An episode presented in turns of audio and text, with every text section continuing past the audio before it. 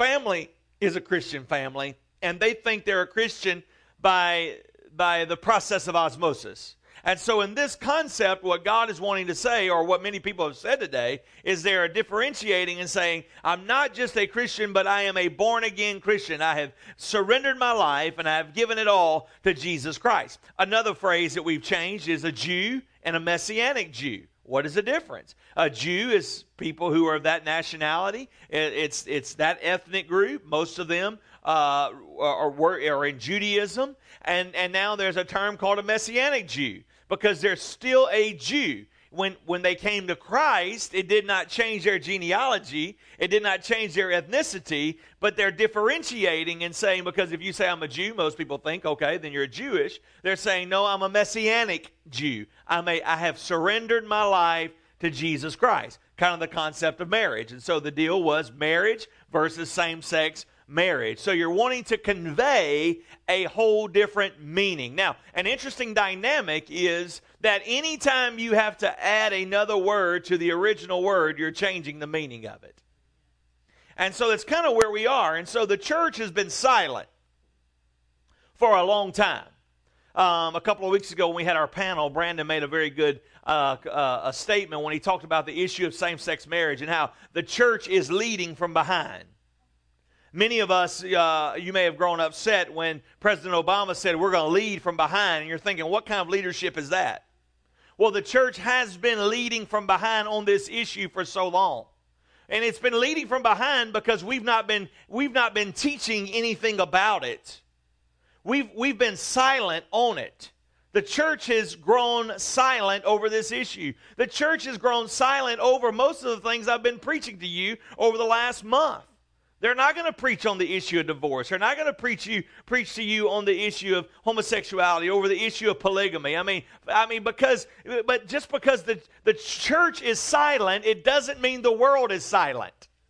And so, if the church is not leading, then the world is leading, and the church is following the world. And it's about time that the church of a living God rise up and assume the position of authority that God has placed them in. So, what is the Bible saying? Well, the Bible is saying a lot about the issue of same sex marriage. Matter of fact, today, it is as hard, it is as hard for a Christian, for a pastor, for a preacher to preach on homosexuality as it was for a homosexual to come out of the closet 20 years ago. 20 years ago, it was, it was a stigma that was placed upon them, and the term coming out of the closet was coined because they lived in fear of what their family would do to them, what their peers would do to them, and how people would reject them. And so all of a sudden, about 20 years ago, they started coming out, and that was the phrase they were coming out. Now, here's the problem while they were coming out, the church was going in.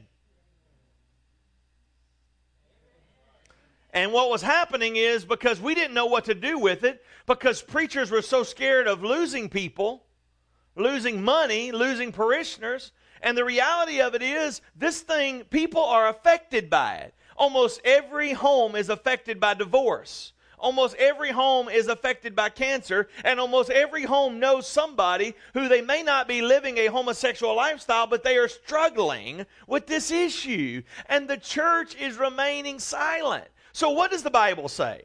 Well, the sanctity of marriage is laid out in Genesis. And for 6,000 years ago, we've had the sanctity of marriage. And so what we're, what we're talking about is I want you to understand, and this is where this whole thing started on Father's Day, is that the issue of the Supreme Court ruling over same-sex marriage did not destroy the sanctity of marriage. The sanctity of marriage has been under siege for thousands of years. And I'm going to tell you today that the people who are struggling with the issue of homosexuality have not destroyed the sanctity of marriage. It's people who are heterosexuals have trampled under their feet the sanctity of marriage. And what's happening with an unprecedented spiraling out of control in lifestyles. So, what is God saying? Well, the first mention of the Bible in the Bible about homosexuality was in Genesis 19. And it was the story of Sodom and Gomorrah. And it was that God loved Abraham so much that he went to him and he said, Man, there's some bad stuff happening in Sodom and Gomorrah. And matter of fact, that's where we get our term sodomite from. is from Sodom and Gomorrah. So this is the first account of it. And we go all the way back there, and God loved Abraham so much, he went to him and told him what he was about to do. And Abraham began to intercede for Sodom and Gomorrah. The church, Abraham would be a picture of the church standing on top of the mountain and would be looking down over Sodom and Gomorrah and was interceding for it. Now, the problem with the church is we've been so turned off, we've been so frustrated that we've lost our brokenness for sinners and we're not interceding for them. We're developing anger. We're developing resentment. We're developing uh, uh, uh, a spirit of, I can't believe this is happening. And we're not interceding like we need to be interceding. And as a result, you know, there was this bargaining, and Abraham said, Oh, Lord, if it be 50, would you spare it? And he went all the way down to just a few. And so God loved Abraham so much that he personally sent two angels to Lot's door to knock on it and rescue Lot's family out of Sodom. Are you with me? You remember that story? And and uh, it says the men of that city uh, wanted to sleep with those angels. And so, in this whole dynamic, that was the first account of it. Now, the Bible says a lot about it. And Leviticus 18 22, it just lays it out clear cut. It just says that a man should not lie with a man, a woman should not lie with a woman. It's, it's a sin. It's a sin. It's abomination. Romans chapter 1 talks about it, and it talks about how men begin to trade their natural desire for, for women, for men, and vice versa, and they begin to burn with lust for one another. The Bible is not silent on the issue. Go back for just a moment. That's why we now have the Queen James Version. Because the Bible was not silent on it, therefore we had to create a new law. A new law, which was a new Bible that allowed us to navigate around what was settled law and, and, and to uh, address how we feel. So the Bible says a lot about it, and it's a picture of what God is trying to do in our life. Now, we must remember as we approach this subject that we have to approach it on the authority of the Word of God. The God's Word is either the settled authority or it's not. It's not. It's not, it's not, it's not. And so when we look at this, God's word says a lot about it. But what is it saying to you personally? You remember that we're going through this sermon series. We're looking at three questions. What is the Bible saying on the subject? What is the Bible saying to me on the subject? And then what does God want me to do about it? So as we look at this, here's what the Bible is saying. Turn with me in your Bible to 1 Corinthians chapter 6 and verse 9. 1 Corinthians chapter 6 and verse 9. Now, this is an interesting passage of scripture. Matter of fact, it talks it starts out not dealing with the subject of homosexuality, but actually brothers in Christ suing one another. So the Bible has a lot to say about a lot. And in this passage of scripture, it talks about that. But in verse 9, it picks up and it says, Do you not know that the unrighteous will not inherit God's kingdom? Do not be deceived. Neither fornicators, nor idolaters, nor adulterers, nor homosexuals, nor sodomites, nor thieves, nor covetous, nor drunkards, nor revilers, nor extortioners will inherit the kingdom of God. Look at this, verse 11. Underline this in your Bible. Highlight it on your smart device. And such were some of you before you were clean, but you were now sanctified, and you are also justified in the name of the Lord Jesus Christ by the work of the Holy Spirit. By the work of the Holy Spirit. Now, that's what the Bible's saying. What is the Bible saying? Well, the Bible's saying a whole lot right there. Not just homosexuals, but look at what it lays it out. Go back to that previous verse. When it lays it out, look at what it starts out with. I mean, when he begins to show this, it's so interesting in this dynamic because he says fornicators. He doesn't jump just straight to the adulterers. He's talking about people who've never been married and have sex like crazy. Now, the issue is that the church wants to grow angry and resentful over the issue of homosexuality, but we have given in to the issue of fornication a long time ago. I talked to a, a, someone not long ago about a certain denomination, and they told me two thirds of a mainstream denomination, two thirds of, of the church of a mainstream denomination were openly homosexuals. And we look at that and we say, oh my goodness, I can't believe that. That's crazy. What in the world's happened?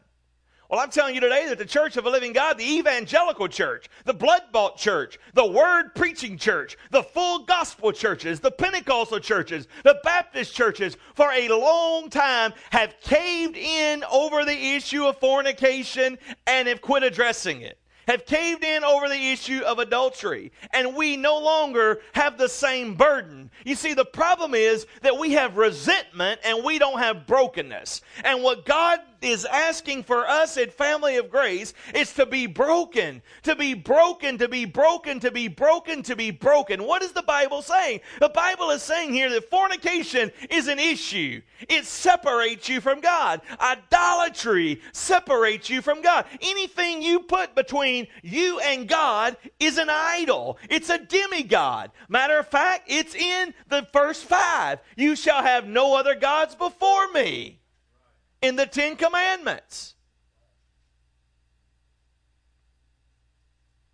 It didn't say anything about homosexuality in the Ten Commandments. But right here he says idolatry. And you see, where is our passion? Where, you know, the problem is that we like to point out on, we like to pick sins. And we like to beat the drum beat.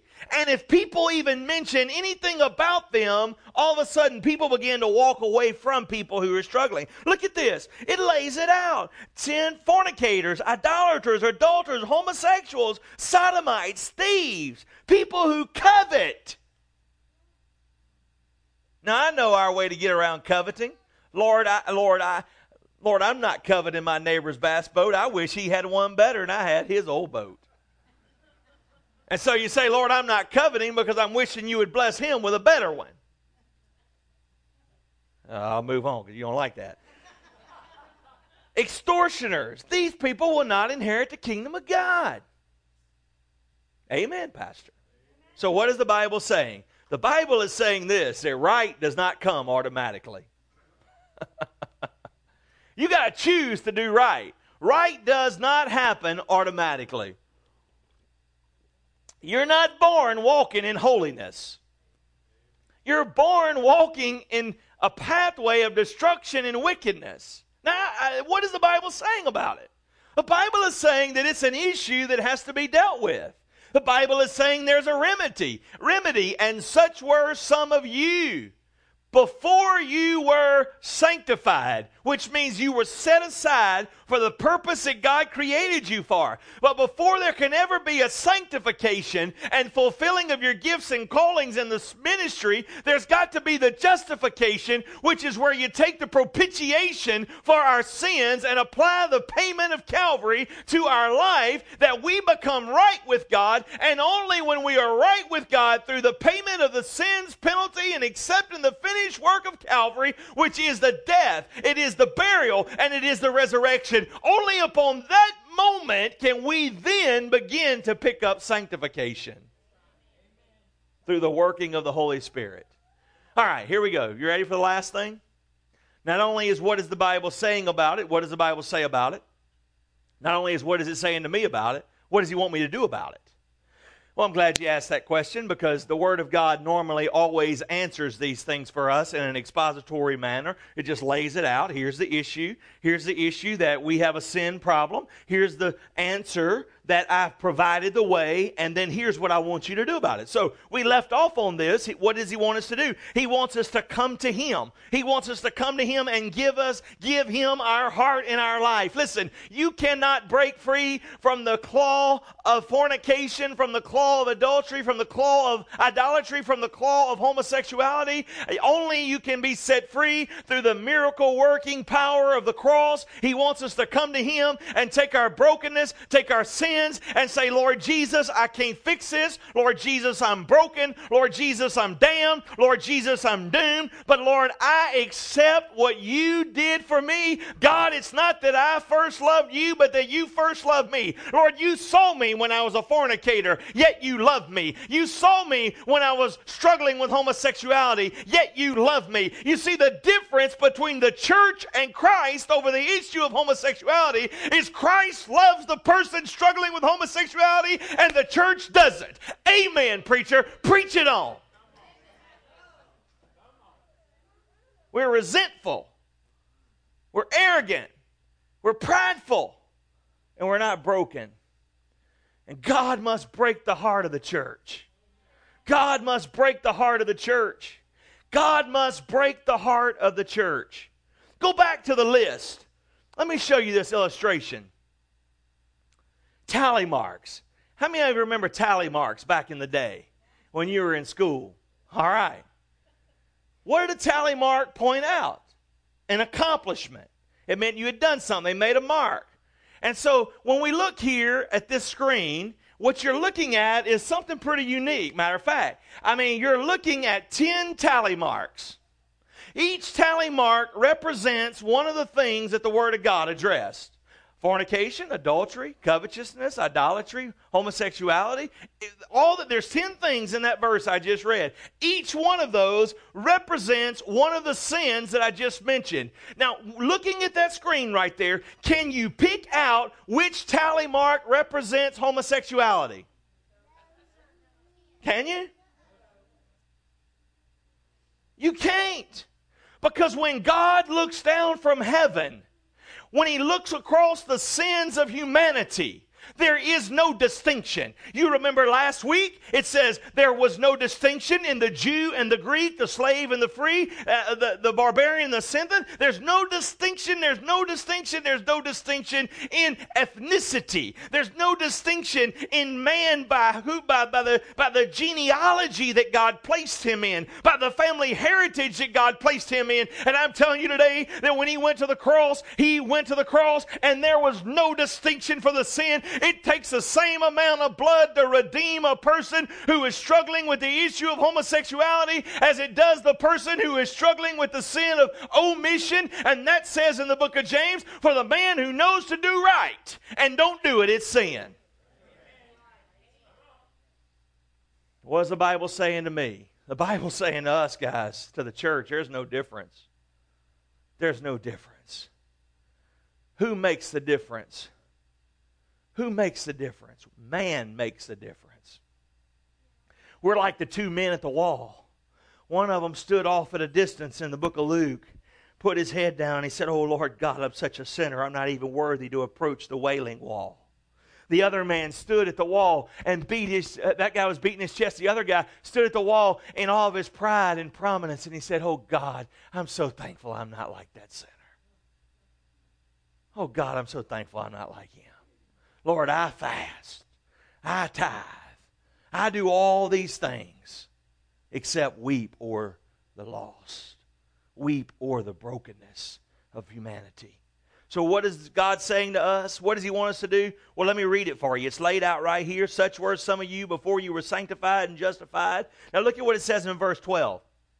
Now, all things are lawful for me, but not all things are helpful.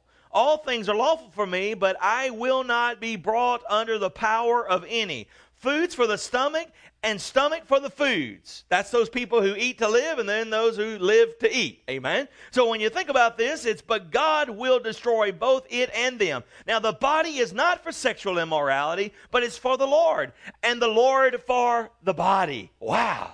We don't live we don't uh, the body is to live for Christ and God who both raised up the Lord will also raise us up by the power. What is the Bible saying to us that He wants us to do about it? Is cast ourselves on the mercy of the cross of Jesus Christ, uh, cast ourselves on the mercy of the empty tomb and say, Lord Jesus, you said in your word, you remember I talked to you about putting your finger on a scripture. If you're struggling with a sin that you can't break free from, this is the scripture to pull your long finger out and place it right there on verse 14 and say, Lord God, you said the same power that raised Jesus from the dead would work in my heart, in my life, and deliver me from the bondage of my lifestyle. And I want you to know something today. It's high time that the church preaches about the cross, about the resurrection, about the power of the resurrection that effectively works in us for the deliverance of the sinner to become a saint, that we might be made right in the sight of God.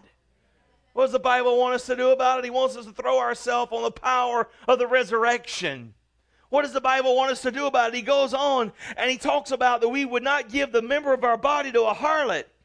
But here's what it says in verse 17 But he who is joined to the Lord is one spirit with him.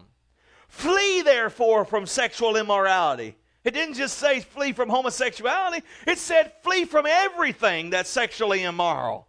Every sin that a man does is outside the body, but the one who commits sexual immorality sins against his own body. Or do you not know? Here it is that your body is a temple of the Holy Spirit. It's a temple of the Holy Spirit who's in you and whom you have from God. And you are not your own. You were bought with a price. Verse 20 Therefore, glorify God in your body and your spirit. What does God want us to do? God wants us to glorify Him by living in obedience to His Word.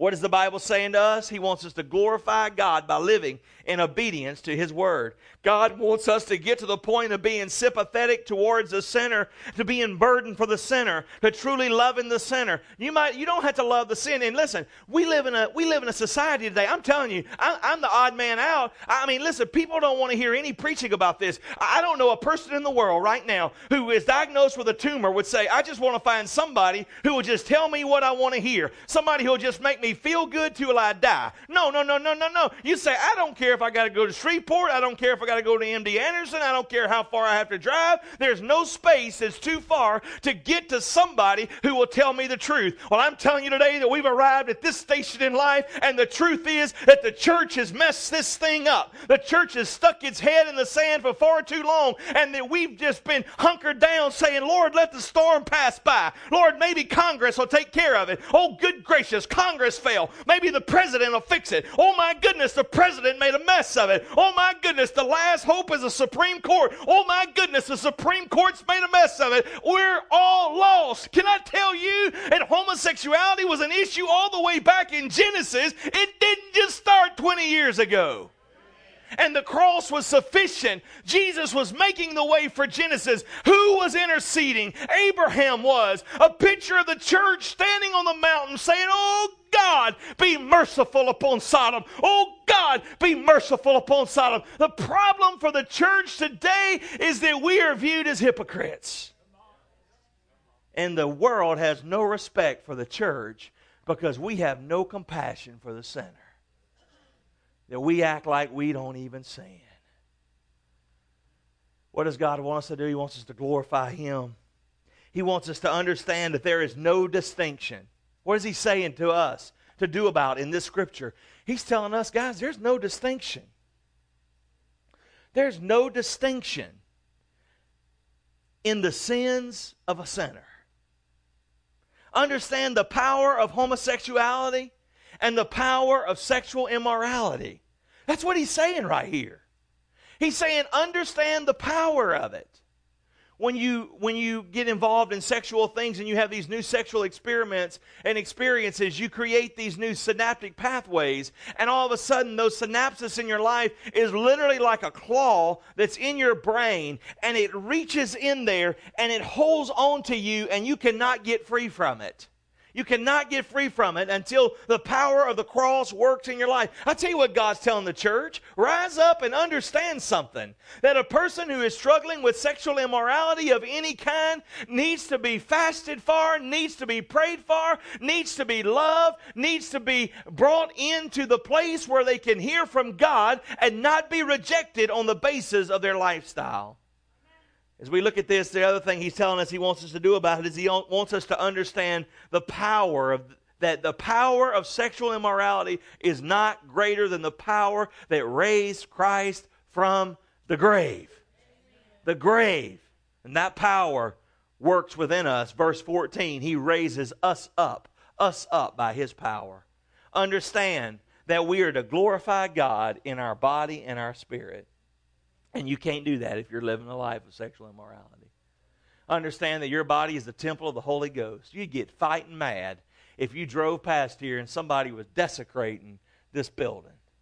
This building. You would stop them. I mean, if you drove by here and you saw somebody spray painting the front of the building, you'd stop. You say, What in the world are you doing, man? That's my church. At least you call the police and get them on the scene.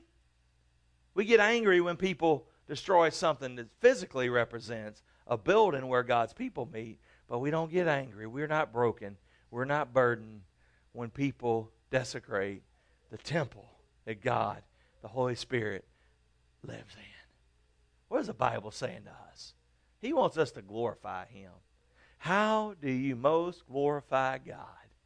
When you're loving sinners to become a saint. Let me tell you something today. We love you enough. We love everybody enough to accept them as they are. But we love them too much to leave them there. We love them enough. We love them enough to tell them the message of the cross. Now, what is the Bible saying? The Bible says a lot about homosexuality, and there's a lot to discuss. And I'd be more than glad to dive in to the nuts and bolts of that. We can dive into every scripture dealing with it. We can deal with that in a one on one setting. But what is the Bible saying? Pull back up the tally marks. The Bible is saying there is no distinction in a person struggling with the issue of homosexuality and a person struggling with any other addiction. That's what the Bible's saying. And the Bible's telling the church to quit living like it is. If God doesn't judge them differently, then why should His church? You want to talk about prejudice? Well, there's some prejudice. There's some prejudice. And I'll tell you what God's looking for is a church that will rise up and love people enough to get them to Jesus. Love them enough. Love them enough. Love them. What is the Bible saying about it? The Bible's saying God rejects it. The Bible's saying God doesn't like it. The Bible says in the book of Proverbs, I don't have time to go there, but it says there's seven things that God hates. Do you know that homosexuality is not in those seven things? That I mean, God lists in the book of Proverbs seven things, but what is is one who sows discord among the brethren. So those people like to gossip around the body and stir up strife and contention. He's saying, I hate that. Wow, I'm just saying. I mean, I didn't write the book, I just preach it. There is no distinction. There is no distinction. So, your child that you permit, teenager, that you say you take them and get their birth control and you give them all their safe, sex spill, say it's okay if you have just if you can't control yourself, go have sex, do it. All, let me tell you something.